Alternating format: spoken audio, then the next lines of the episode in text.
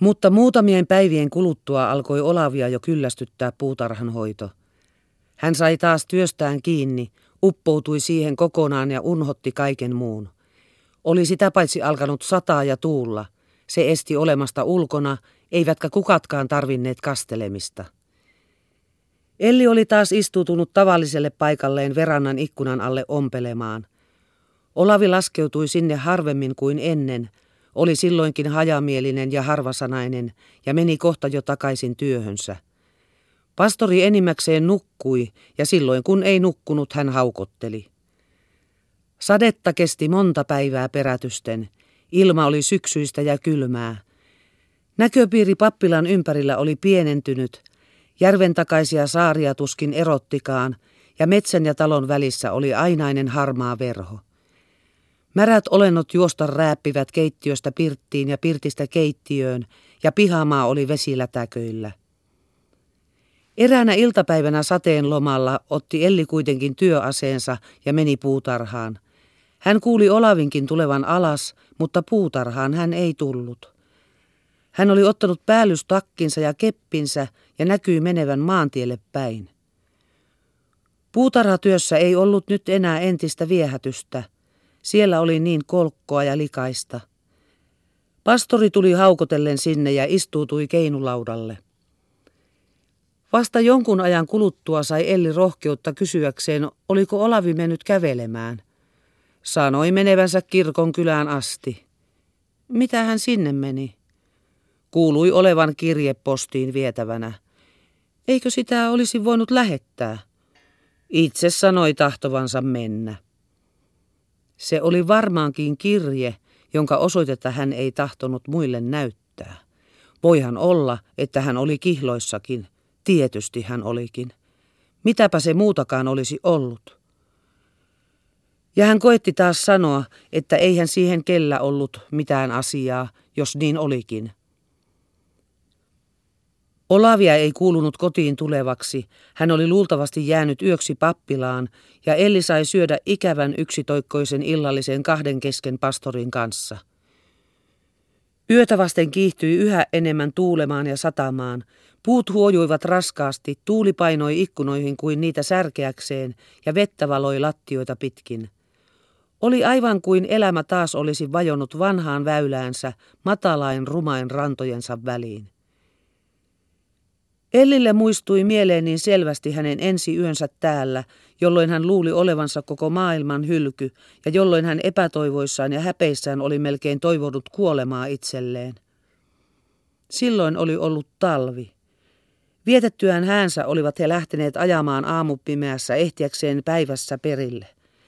Hän istui reessä matkaturkkiin käärittynä, riippuen äitinsä kaulassa, joka kumartui hänen ylitsensä viimeisiä hyvästä ja heittäen – Molemmat he itkivät ääneen eikä erosta tahtonut tulla mitään.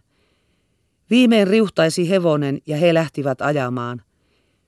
Vielä kerran jäljelleen kääntyessään hän näki vieressään miehensä, kun se edes olisi antanut hänen rauhassa itkeä itkettävänsä, mutta hän pyrki lohduttamaan, kietoi suojelevasti kätensä hänen selkänsä taa ja koetti viihdyttää.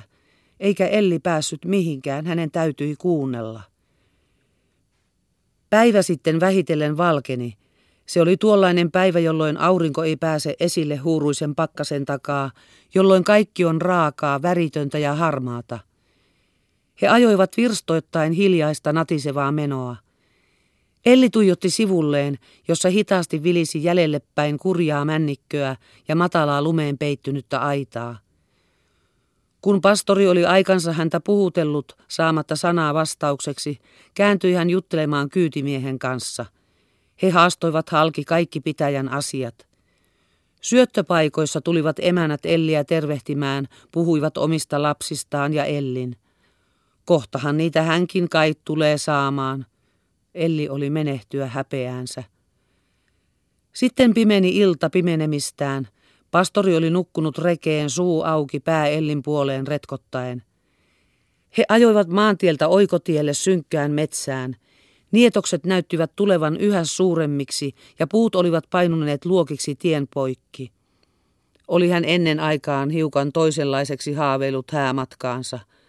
Hän oli mielikuvituksessaan nähnyt kesäisen luonnon, päivänpaisteessa kimmelteleviä selkiä, suuren avaran laivankannen ja valkeita komeita pukuja vilkkailla laivarannoilla.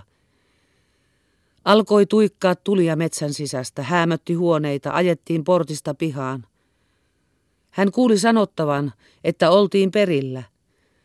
Kahden korkeaksi luodun lumivallin välitse ajettua pysähdyttiin verannan eteen. Pastori hyppäsi ylös, auttoi hänet reestä, vei hänet sisään, päästeli pois turkit ja palttoot, suuteli ja sanoi, tervetullut uuteen kotiin.